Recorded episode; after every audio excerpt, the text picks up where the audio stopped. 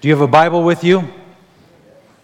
Okay, I had the mumbles again there. Yes. I hope that you have a Bible with you. Either turn it on. If you need a Bible, we have a stack in the, in the uh, lobby. If you need me to buy one for you, tell me, I'll get you one. But you need a Bible, not just because you see the verses on the screen. I almost took them down before the service thinking, don't rely on the screen. Open the Word and read it for yourself, and don't just trust the person preaching. Uh, look to the Word of God. Where this morning we are at the end of uh, our journey uh, looking at uh, the gospel according to Luke of the life of Jesus Christ. We're in Luke chapter 23, verses 50 through Luke chapter 24, verse 12. Uh, this week I was driving and I was listening to the radio and I was amazed as I did not hear the beginning of the conversation, but this man was speaking uh, about the atonement of Christ on a show that usually would be focused on news. And he kept going on about the atonement of Christ for the sins of God's people. And I was amazed going, this is on the airwaves right now, and this is not the typical Christian channel that you listen to. This man expressed he was so thankful that Jesus Christ shed his blood for the forgiveness of sins. But just before the commercial break, he made a very strange statement. And he said, And if I die and I wake up and I'm just in a box in the dirt for the rest of my life, I'll be thankful. This man gave no hope of eternal life for those who are bought by the blood of Jesus Christ uh, that he shed for their sins. And it was one of those just strange things that I heard. And so, yes, we are thankful for the forgiveness that is provided by the blood of Jesus Christ. But for the believer, we have much hope. Jesus Christ died on the cross to shed his blood to save his people from their sins on Good Friday. And last week, we drew our attention to the death of Jesus Christ. And today we read of the burial of Jesus Christ before the Sabbath began. But death as we will read, cannot hold Jesus Christ in the grave. And so today, just as on Easter Sunday, and just as in every single day for the believer, we celebrate and rejoice that Jesus Christ, our Savior, is not dead, but is alive. Amen? He is risen. Well, you guys started off stronger the first time. I'll give you another chance. He is risen. Amen. Would you look at Luke chapter 23, beginning in verse 50 through chapter 24, verse 12?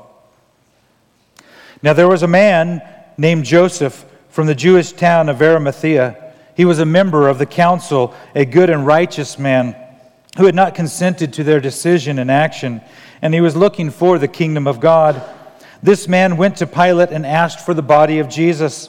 Then he took it down and wrapped it in a linen shroud and laid him in a tomb cut in stone where no one had ever yet been laid. It was the day of preparation and the Sabbath was beginning. The woman who had come with him from Galilee followed and saw the tomb and how his body was laid. Then they returned and prepared spices and ointments. On the Sabbath they rested according to the commandment. But on the first day of the week at early dawn, they went to the tomb taking the spices they had prepared. And they found the stone rolled away from the tomb. But when they went in, they did not find the body of the Lord Jesus. While they were perplexed about this, behold, two men stood by them in dazzling apparel. And as they were frightened and bowed their faces to the ground, the men said to them, Why do you seek the living among the dead? He is not here, but has risen. Remember how he told you while he was still in Galilee that the Son of Man must be delivered into the hands of sinful men and be crucified on the third day, rise. And they remembered his words, and returning from the tomb, they told all these things to the eleven and to all the rest. Now it was Mary Magdalene and Joanna and Mary, the mother of James, and the other women with them who told these things to the apostles. But these words seemed to them an idle tale, and they did not believe them. But Peter rose and ran to the tomb, stooping and looking in. He saw the linen cloths by themselves, and he went home, marveling at what had happened. We have just been blessed to read the words of God Almighty. That Luke, as he interviewed people, was led by the Holy Spirit to write the words that we would read today of the glorious resurrection of Jesus Christ. If you look to the text, Most of you, if not all of you, are familiar with this text because of attending Easter services. And most likely, at some point, if you've attended many Easter services, you have heard a pastor in the pulpit preach on this text. And I've been praying this week that we would all learn and the Holy Spirit would help us understand even greater the glorious resurrection of Christ. And it would not just be another Sunday in which we are thankful for the Lord's death and for his resurrection and we leave here unchanged. Would you look with me as we look at chapter 23, verses 50 through 56?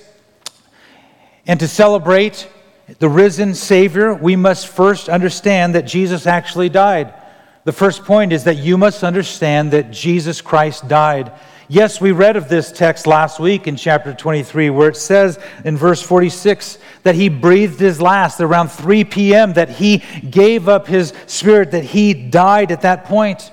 And so, a question for you is when someone dies, what do you do with their body? You bury them? or even if uh, it is cremation, you prepare a body for its resting place here on the earth.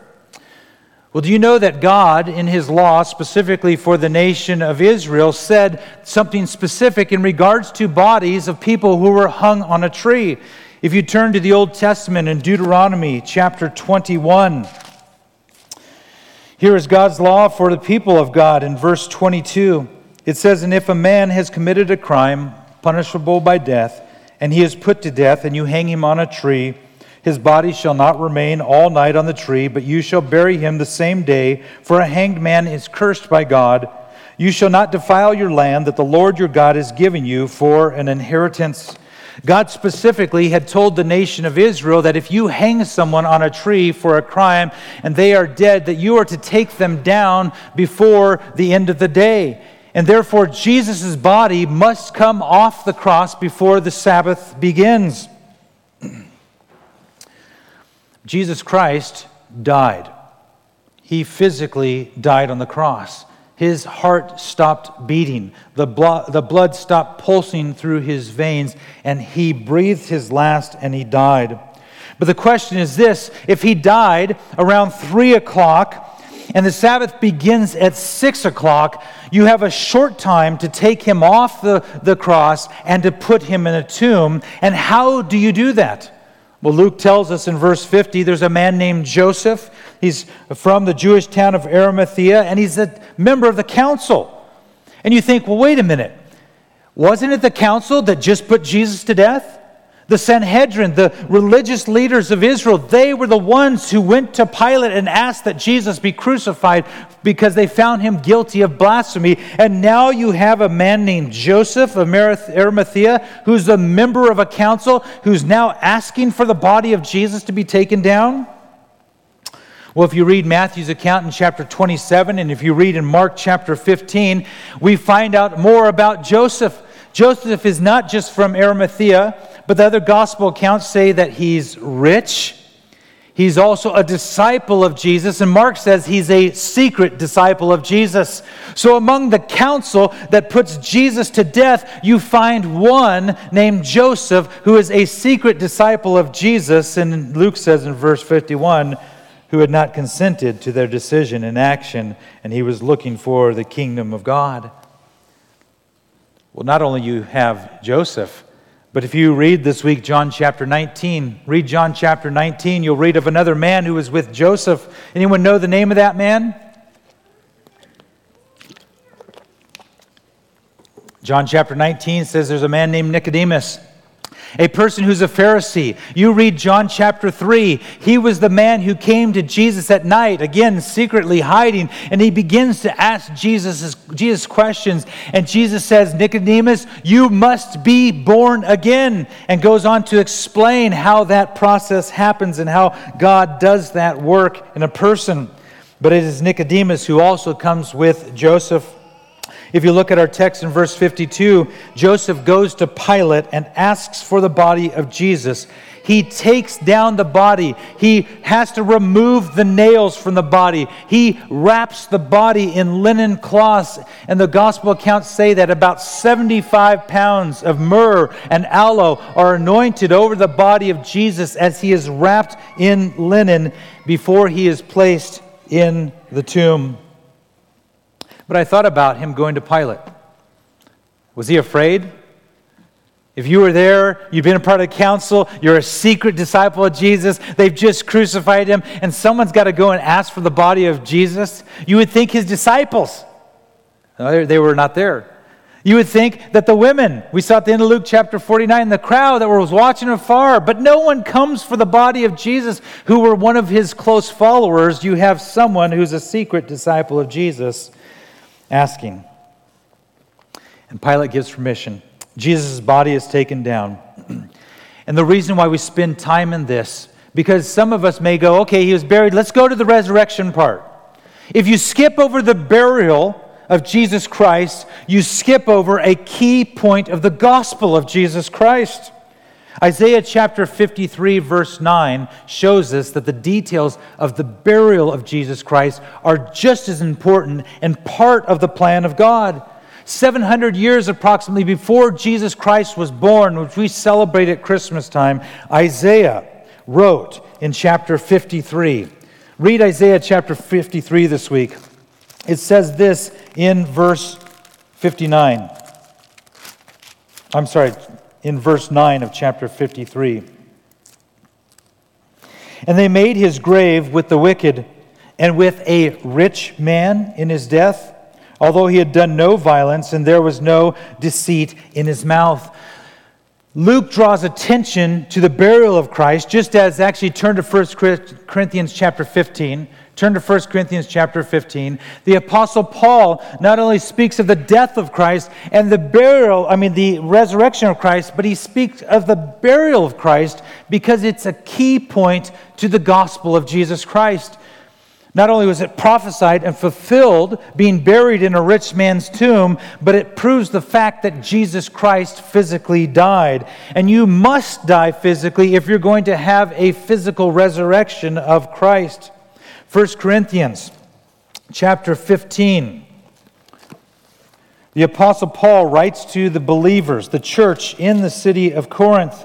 And as he writes to them, he reminds them and says, Remember the most important thing that I taught you. 1 Corinthians chapter 15, verses 3 through 4.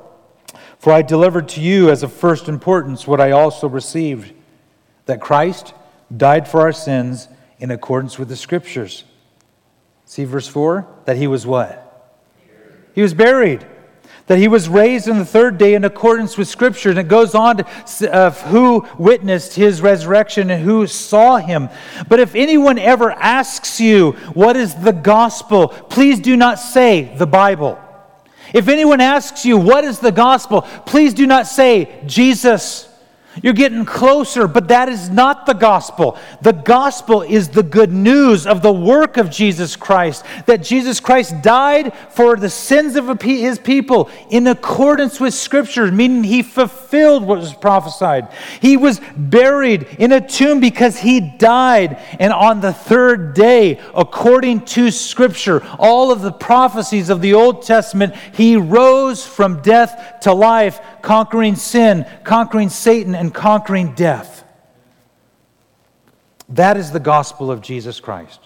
And if you want the shortest summary of it, 1 Corinthians chapter 15, 3 and 4 is a summary and the good news of the gospel of Jesus Christ. Therefore, the burial of Jesus Christ is of great importance to you if you say that you are a Christian.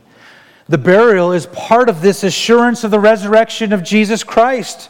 And if you look at verses 55 and 56, go back to Luke 23, you see the women. They were mentioned in the last chapter. We also saw them all the way back in Luke chapter 8. These women from Galilee. We see them in uh, chapter 24, which we read. It's Mary Magdalene, Joanna, Mary, the mother of James, and some other women that are mentioned, they have been on this journey, following Jesus, serving him, ministering to him, just following his teaching, being with him. They were there at the cross, watching from afar. And here they are the ones to receive the good news first. These women saw where Jesus' body was laid. Therefore, when they go back on the Sabbath, do not believe the lies and the things. They're like, oh, they went to the wrong tomb. They saw where Jesus was buried, and they prepared to take these spices and these uh, myrrh and aloe to go and anoint the body of Jesus. Possibly because that three hours of prepar- preparing Jesus' body was done quickly. Maybe they were thinking the guys didn't do it right, so we need to go do this better.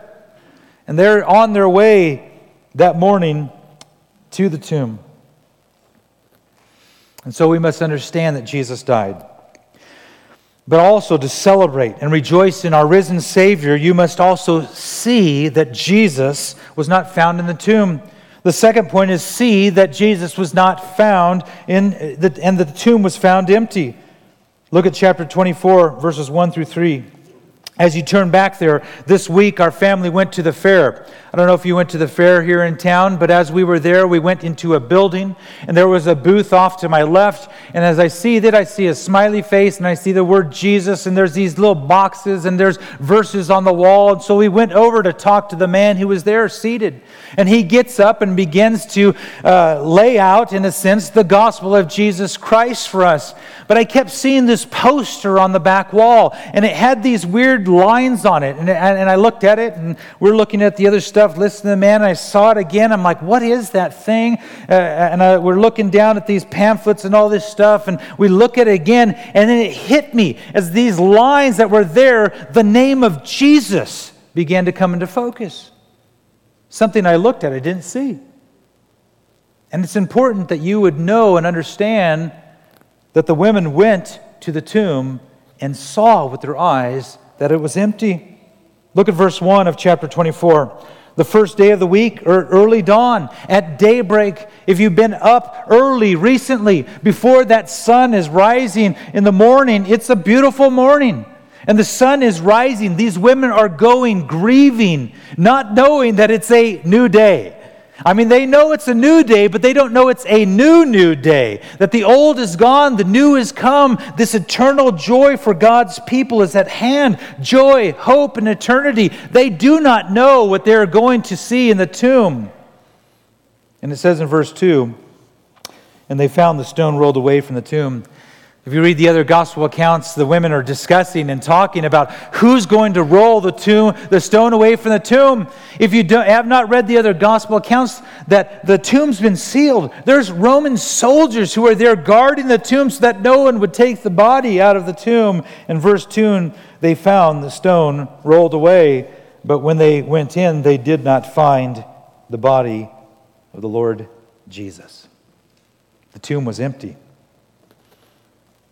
As we've been looking at the Gospel of Luke, we've been seeing that Luke has been interviewing eyewitnesses to all of these accounts of the life and death and burial and resurrection of Christ and his ascension. And here again, most likely speaking to these women, they explain what they saw. They go, the stone was rolled away, the tomb was empty. Actually, Peter, when he goes in there, all that they see is the linen cloths that were once wrapped around Jesus, laying where he would, his body had been laid, the headcloth folded and set in a place. That is what they saw was an empty tomb.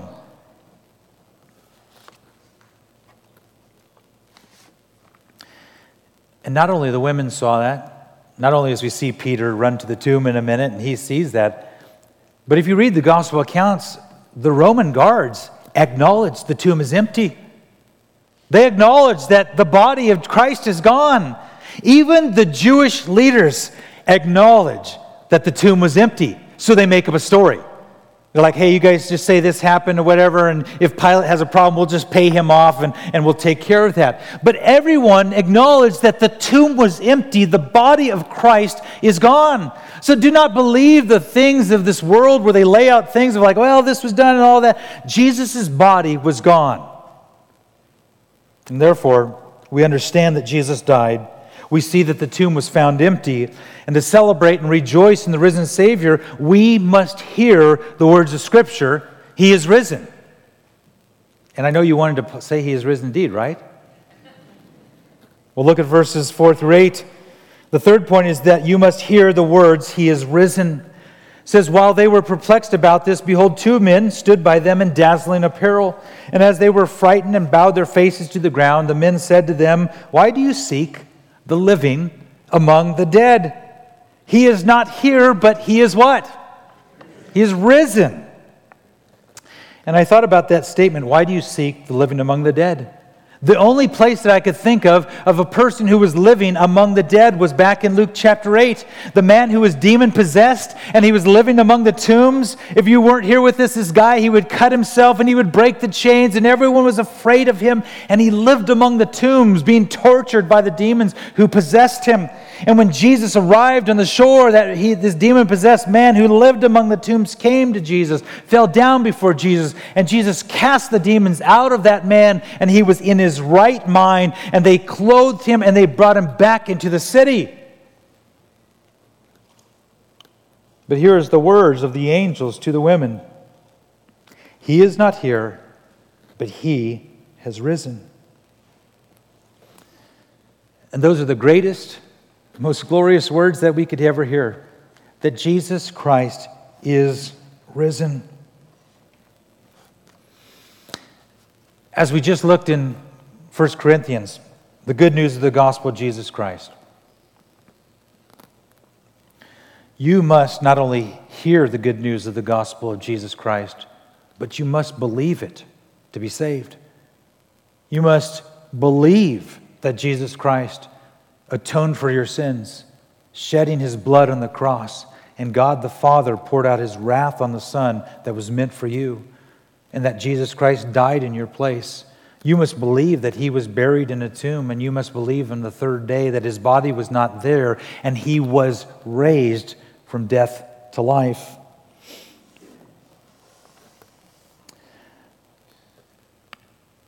And as we rejoice in the resurrection of Christ, we celebrate him. We rejoice that Jesus Christ is the great victor over Satan, sin, and death. And with that, I would point you to a few passages of scriptures of the wonderful truths of the resurrection of Christ for the believer. Number one is that Jesus Christ was raised for our justification. Well, what does that mean?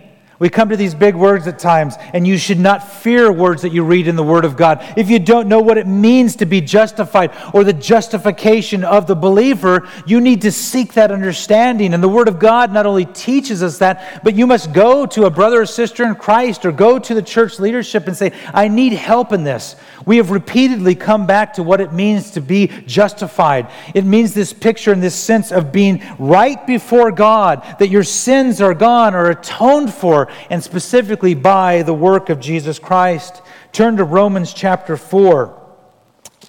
Romans chapter 4, verse 23 and 25.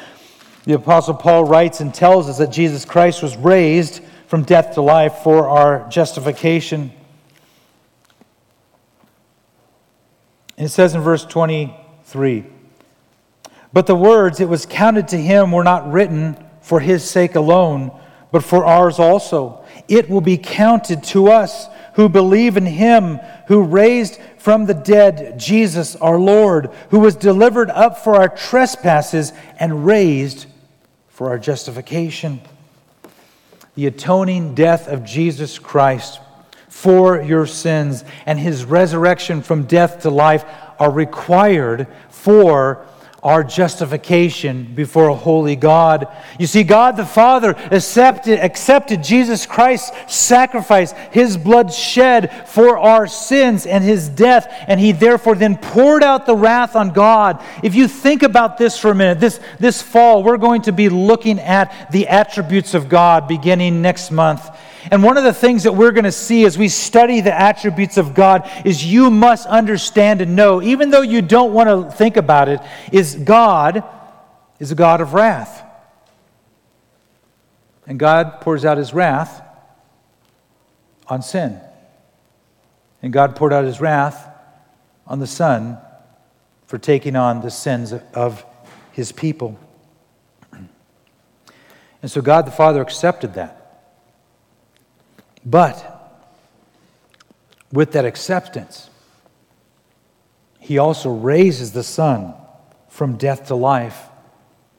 And for all who believe in him are clothed with the righteousness of Christ. The Apostle Paul writes of this and teaches us in the New Testament of the sense that when you come to faith in Jesus Christ, not only your sins are forgiven, but it's like this putting on this big cloak, this big robe of Jesus Christ's righteousness. So when God the Father sees you, he sees his Son's righteousness and he says, That is my son, that is my daughter. You are a child of mine, and he adopts you and he brings you into his kingdom and he promises you an inheritance which is so great and so glorious and so wonderful and eternal to be with Jesus forever. So Jesus Christ was not only shed his blood for our justification, but he was raised for our justification.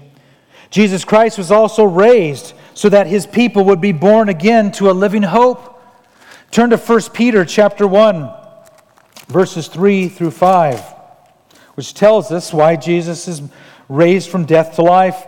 It says in verse 3 of 1 Peter chapter 1, Blessed be the God and Father of our Lord Jesus Christ, according to his great mercy. Eh, he has caused us to be born again to a living hope through the resurrection of Jesus Christ from the dead, to an inheritance that is imperishable, undefiled, and unfading, kept in heaven for you who by God's power are being guarded through faith for a salvation ready to be revealed in the last time. Read 1 Peter chapter 1 this week. Go back and read that passage. Did you see how packed full it was? We mentioned Nicodemus a few minutes ago. He comes to Jesus at night. Jesus says, You must be born again. He goes, How does that happen? He said, It's a work of God. And here you read in 1 Peter, he's like, Hey, to be born again, God must cause you to be born again. The Holy Spirit renews your heart so that when you hear the gospel of Jesus, you see how great your sin is and have you've broken God's law and you see Jesus Christ on the cross and you see his mercy and his grace poured out for you, and you can't but believe in Jesus Christ and you are saved. But Jesus Christ was raised so that we, his people, would have a living hope, that we'd be born again to a living hope. Turn to Romans chapter 8. Romans chapter 8. Because another benefit or a truth of the uh, resurrection of Jesus Christ is that Jesus Christ was raised to give his people assurance that they will not be rejected or condemned by God the Father. Turn to Romans chapter 8, verse 31. Romans chapter 8, verse 31 through 34. What then shall we say to these things? If God is for us, who can be against us? I mean, if you stop right there, you should say, Praise God, amen says, He who did not spare his own son, but gave him up for us all, how will he not also with him graciously give us all things? Who shall bring any charge against God's elect? It is God who justifies. Who is to condemn? Christ Jesus is the one who died, more than that, who was raised, who is at the right hand of God, who indeed is interceding for us. What a wonderful truth that Jesus Christ is alive, but also, as we'll see in Luke 24, he ascended to heaven and he's right now interceding for his people. What a wonderful thing to hold to. And to have the assurance, the resurrection of Christ, that he's not dead, but he's alive, that assurance for God's people is that you will not be rejected. You will not be condemned for all eternity in hell, hell with the wrath of God because Christ has bought you with his blood, and he's redeemed you, and God has made you his own through faith in Christ alone. If you want more assurance of that, read John chapter 10. Jesus Christ, the great shepherd, will never lose his people, and he will make sure that his people make it to eternity with him in heaven, face to face, forever. Read Ephesians chapter 1. Ephesians chapter 1 says that if you are a follower of Christ, that you've been blessed with all the spiritual blessings now and in the future. And one of the blessings with that, and here's a few things uh, of this, is there are blessings that come from the resurrection of Christ. And here's just three of them. As Jesus Christ was raised, all Christians, all believers will be raised to eternal life. And so when you die, if, if you leave this room today and you breathe your last, you drop dead outside and you're like, oh, I'm Pastor, that's horrible. Don't say that. Or if you're on your way home and you're taken out in a car accident, you're like, don't talk about this stuff. Well, know this there's a day appointed for you to die. God knows when that is. He is in control of all things, and we don't know when that will happen. But for the believer, the moment that you die, like the thief on the cross who said, Remember me when you enter your kingdom, Jesus says, Today you will be with me in paradise. If you die today, believer, you go to be with Christ. And the wonderful thing is, at some point, your body, which goes in the ground and goes back to the dust, will be raised, and you will have a glorified body no more sin. No more pain. No more disease. No more sorrow. No more sadness. Because you'll be with Christ.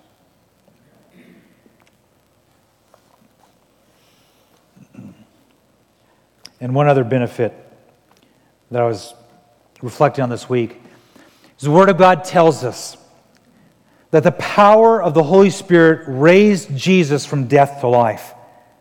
Now, if you think of that for a moment, the power to raise Jesus from death to life, and the Word of God goes on to say that that same power, the Holy Spirit, resides in you if you are a follower of Jesus Christ. Therefore, with that is a whole another series of sermons and teachings is walking by the power of the Holy Spirit in holiness day in and day out that it is possible because it's the power of God? Look, at, look back in our text here in Luke 24, verse 6.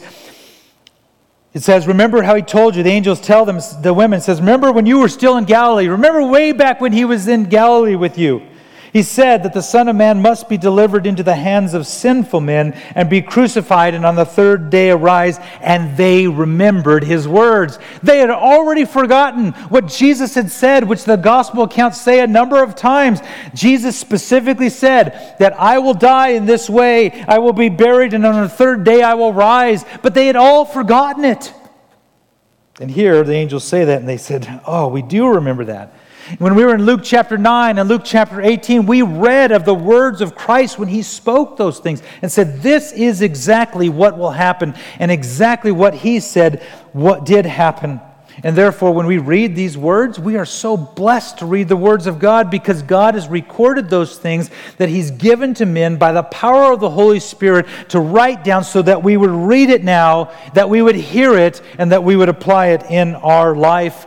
After Jesus died, uh, Thomas, one of his disciples, said, I'm not going to believe until I see Jesus' hands, see the holes, until I touch his side. And Jesus appears to the disciples, and Thomas, he's like, Thomas, come here. See the nail holes, see the side. And Thomas falls down and says, My Lord and my God. And Jesus goes on to say, Blessed are those who do not see, but believe. Therefore, if you believe in Jesus Christ today, you are blessed because you have not had to see the physical evidence like Thomas was asking for, but you believe in the Word of God because the Holy Spirit of God has given you the ability to do so.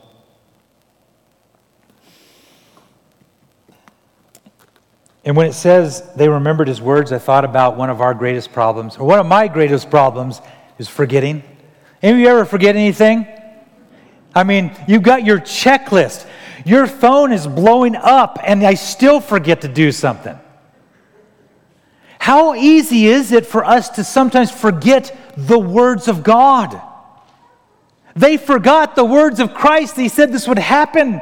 Therefore, what is needed, that I believe is rejected many times, is the consistent reading and preaching of the Word of God among the body of Christ. That you and I need to read and listen to the Word of God every single day, that we would remember the words of God and that we would continue to grow in our faith in Him.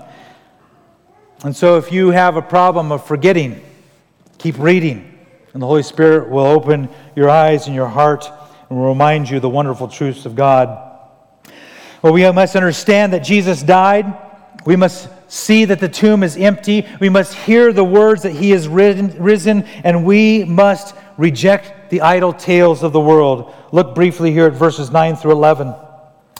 They return from the tomb. The women go to the 11 disciples, says the names of the ladies, which we already looked at, and they tell them, We saw these angels. The tomb is empty. Here's what he said in verse 11. But these words seemed to them an idle tale, and they did not believe them. The women were not believed by the disciples. Unbelief fills the mind of the disciples. Whether it was an influence culturally where women's stories would not be accepted in a court of law, maybe they were not going to believe what they said here. Or was it simply the fact that unbelief filled their minds? They saw Jesus die. They lost all the hope that they had in him. And I thought, just as I would be one of the ones crowd, yelling in the crowd, crucify him, I would say, I would be with one of these disciples. I'd probably be hiding from, for my life in a room, and I would not believe what these women are telling me because I would think it was nonsense. And so, just as these women told them this story, they thought it was that simply a story, a myth, nonsense. And as I reflected on their response, I thought about your response as a believer in Christ. How many times do you hear something that sounds new about the Word of God, which is not true, and you just kind of accept it? You must reject the idle tales of the world. You'll see this around Christmas time. You'll see it around Easter. You got the History Channel, the Discovery Channel, all the Time Magazine, all these things start putting out. Did Jesus really die? When he was born, what did that, I mean, and on and on. Here's a list of some things that the world teaches. Some of you may have believed, and some of you may still wonder if it's true now. Someone moved the body of Jesus because Mary it says that she thought someone moved the body of Jesus, so someone moved him. Well, we know the tomb was empty, but some people believe, oh, they stole his body. The disciples stole the body, which we know from the Gospels that the religious leaders told that lie. Some others say, well, the religious leaders, they really stole the body of Jesus. Well, if that's the case, then why don't you show the body of Jesus? Some of the other ridiculous things and nonsense of this world is they say Jesus Christ fainted or swooned on the cross. He didn't really die. After being beaten repeatedly, after being flogged and bleeding profusely, after being nailed to the cross, after they shoved this spear up under his rib cage into his heart, he didn't die. He just swooned. He fainted. Oh, yeah, and they put him in the tomb. They wrapped him with all of this, and he didn't stop breathing then because, you know, all that. He somehow got the stuff off of him he rolled the tomb back after three days and not having any food and water and all this, and he came out of the tomb. There are people, possibly even you, who believe that in this world. But you say that's nonsense. Well, that's because the Holy Spirit has opened your eyes to the truth of God's Word. Others believe stories like there was a thief that died with him who goes in the tomb with him, and he just happened to be a doctor, and he wakes up even though he's got broken legs, and he fixes up a poultice and he gets them out of the tomb. I mean, the stories go on and on and on. Stop believing the ridiculous things where people say, well, according to science, read the Word of God, believe it as truth. Oh, there's so many other things. Some believe that Jesus had a twin brother died in his place. Other people believe that the disciples just hallucinated. 500 people at once, projecting a thought, a thought from their mind. They all did it at once and saw Jesus. I mean, these are the things that are nonsense, and you must reject them. Turn back to 1 Corinthians 15. 1 Corinthians 15. Read 1 Corinthians 15. Verse 12. The Apostle Paul writes of this about the resurrection of the dead. He says, Now, if Christ is proclaimed as raised from the dead, how can some of you say that there is no resurrection of the dead? But there, if there is no resurrection of dead, then not even Christ has been raised. And if Christ has not been raised, then our preaching is in vain and your faith is in vain. If Jesus Christ is not alive, we are all wasting our time. I should just shut up right now and we should all just go and sit in our houses and mope. It says in verse 15, We are even found to be rep- misrepresenting God because we testified about God that He raised Christ, whom He did not raise, if it is true that the dead are not raised. For if the dead are not raised, not even Christ has been raised. And if Christ has not been raised, your faith is futile, and you are still in your sins. Whoa. Then those also who have fallen asleep in Christ have perished. If in Christ we have hope in this life only, we are of all people to be pitied. If Christ isn't raised from the dead, then Christians around the globe, man, are to be pitied the most. People should feel sorry for us. But it says, But in fact, Christ has been raised from the dead, the firstfruits of those who have fallen asleep. Jesus Christ was not in the tomb because he was raised from death to life.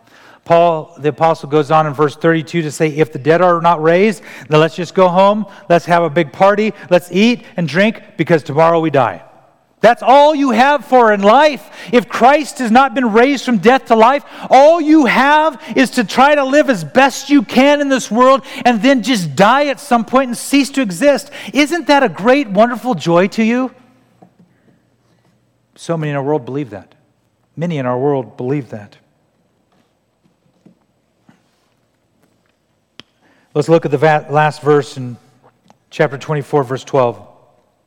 To celebrate and rejoice in the risen Savior, you must run to the tomb and be amazed. Verse 12 But Peter, he hears the story, rose and ran to the tomb, stooping and looking in, and he saw the linen cloths by themselves, and he went home, marveling at what had happened. Remember Peter? What did he do the night that Jesus was arrested? Three times? What did he do? He denied knowing Jesus.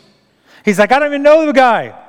Third time, when the rooster crows, he denies Jesus. Jesus is being brought through the courtyard, looks at Peter eye to eye, and Peter begins to weep and to grieve and leaves the place. And again, imagine Peter denying Christ and then seeing, knowing the death of Christ and all hope being gone. He hears, What? The tomb's empty?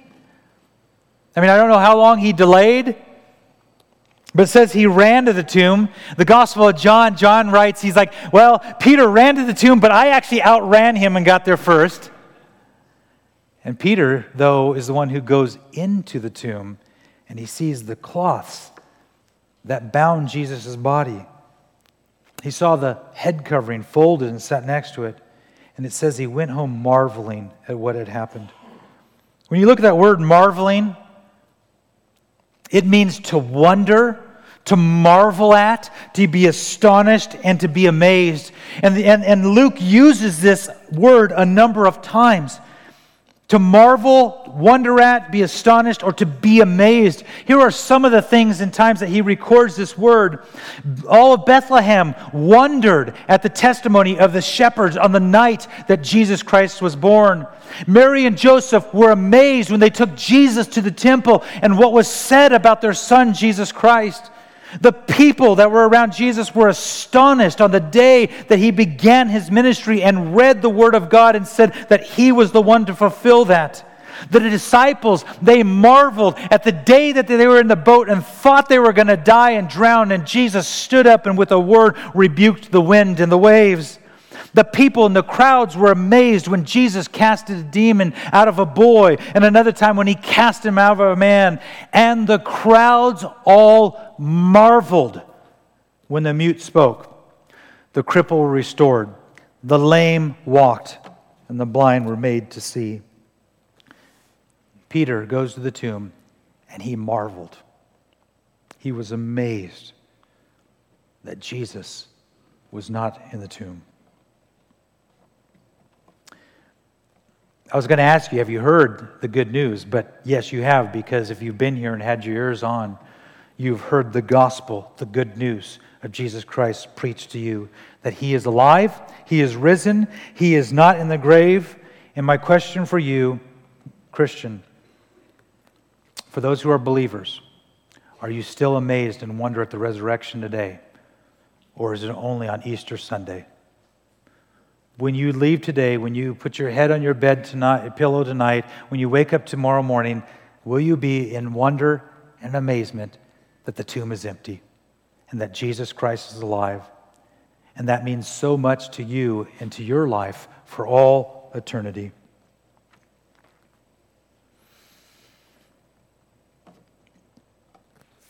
The disciples had their lives changed. They went to the ends of the earth. Every one of them lost their life being beaten, tortured, put to death in horrible ways for proclaiming Jesus Christ crucified for their sins, buried, risen again from death to life. And they were put to death for that. If they had not gone to the ends of the earth and died for the gospel of Jesus Christ, you and I would not be in this place today. And therefore, over 2,000 years later, Jesus Christ, the head of the church, has kept the church together around the globe, and He calls you and I to leave this place and proclaim to anyone and everyone that we see when we walk out these doors Jesus Christ is not dead, but He is alive.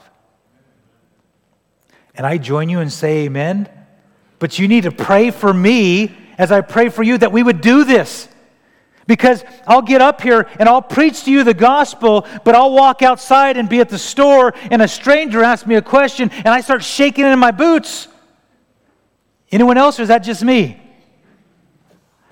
You and I are called, commanded, commissioned on the mission of God to go and tell the world of Jesus Christ. And the Holy Spirit is the one who does the work to call people to Himself, to open their eyes that they would believe the gospel of Jesus Christ.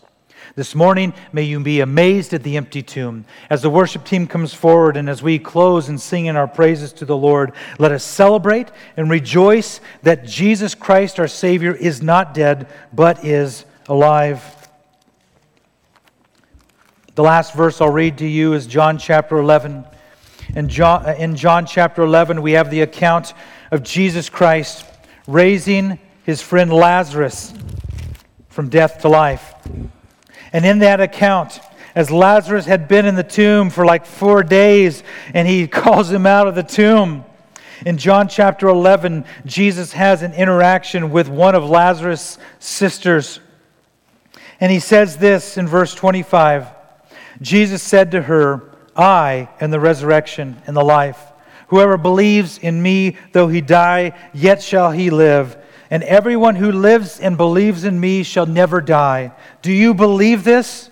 And she said to him, Yes, Lord, I believe that you are the Christ, the Son of God, who is coming into the world.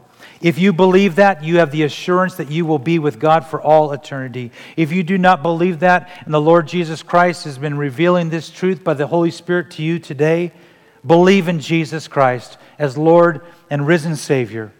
Father, I pray that as we sing, that you would receive the praise from our lips, that you would stir in our hearts wonder, amazement at the fact that the tomb is empty. May you be glorified in our lives. May you fill us by the power of your Holy Spirit to go out from this place and declare the good news of Jesus Christ. We ask this in Jesus' name. Amen. Would you stand as we sing?